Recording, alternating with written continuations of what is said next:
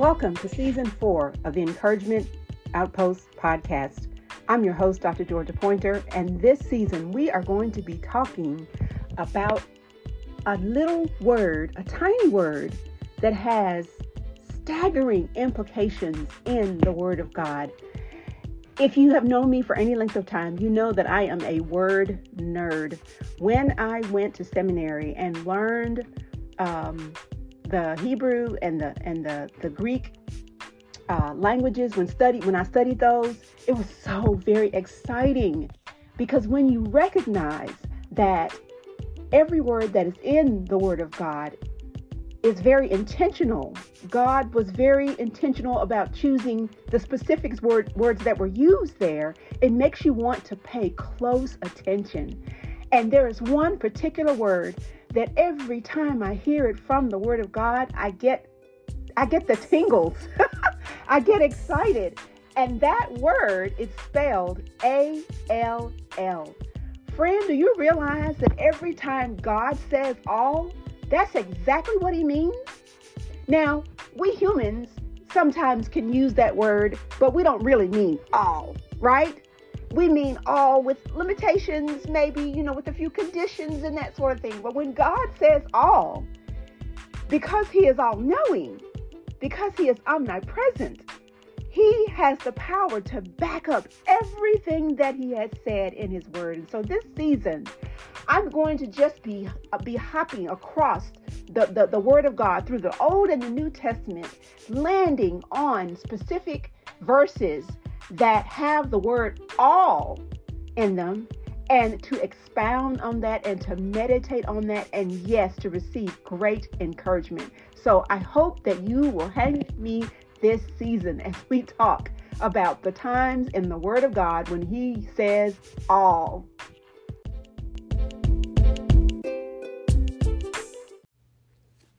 You are listening to episode two in our new series that I'm calling the All series. And I'm calling it that because we are just taking the time to look at a few verses in the Bible that use the word all. And we're finding very encouraging truth there as a result. And today's verse is Revelation 21, verse 4. And I'm reading the King James Version that says, and God shall wipe away all tears from their eyes, and there shall be no more death, neither sorrow, nor crying, neither shall there be any more pain, for the former things are passed away. If you know anything about the Bible, you know that Revelation is the very last book of the Bible. Excuse me. And it talks about things that are future, things that have not happened yet. And in this verse, we find a very precious promise that says that God will wipe away all tears from their eyes. Whose eyes? Those who have trusted Christ and who have been taken up by Him and who are now in heaven. Isn't it a delight to know that every reason that you have for weeping will not always be so? That there will come a day when God Himself shall wipe away all your tears. I love how this verse delineates different reasons why we shed tears. Death is so very painful. When you, you when you lose someone that you love, it is very painful and it is impossible not to cry because you will miss them because they are no longer on this earth. You won't be able to talk to them anymore. You won't be able to see them and enjoy their company. All you're left with are memories. But the good news is that if your loved one knew Jesus, you will see them again. And the sting of death, the pain of death, will be gone. Um, actually, the sting of death is already gone because of the resurrection, but the pain of death will be no more. And then it says, neither sorrow. We have many reasons to, sor- to, to have sorrow, don't we? We have many reasons to be really sad, to be dejected.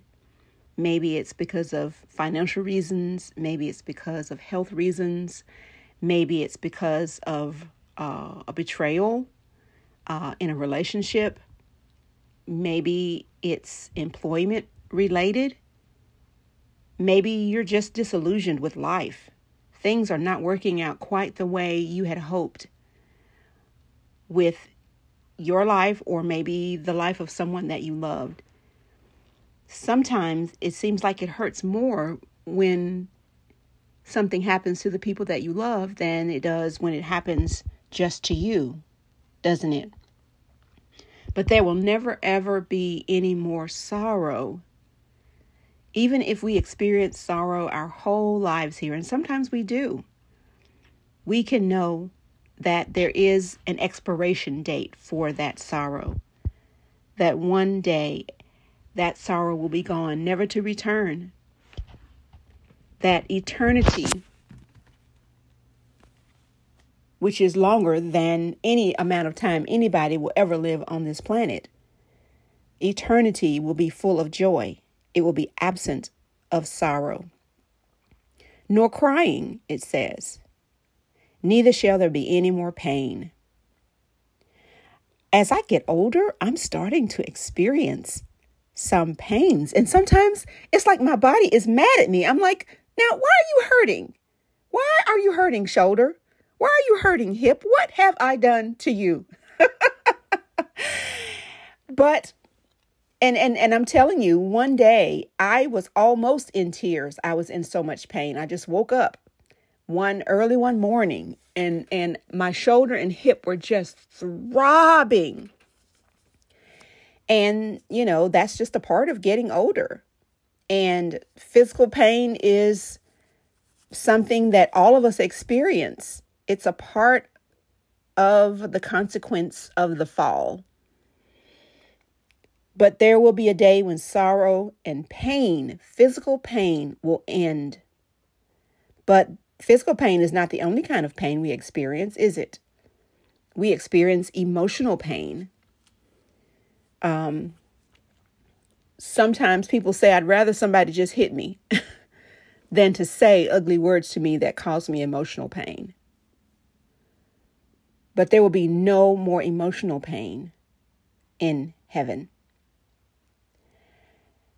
Why?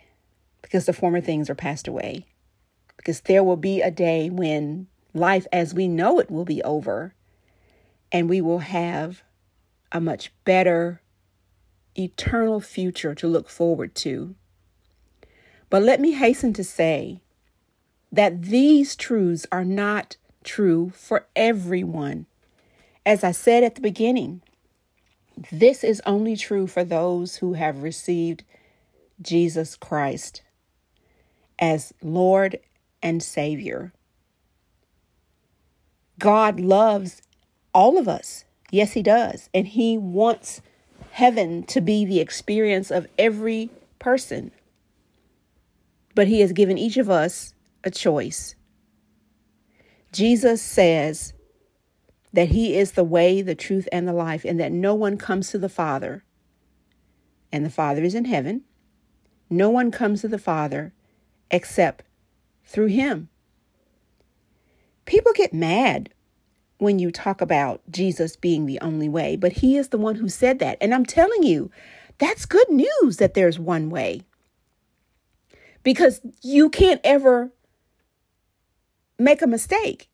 If I tell you that a building is burning and that there's only one exit, you're not going to stand there and argue with me and ask why there aren't multiple exits. It's just not fair. No, you're going to be so grateful that there is one way. And Jesus himself has said that he is the way, not a way, but the way.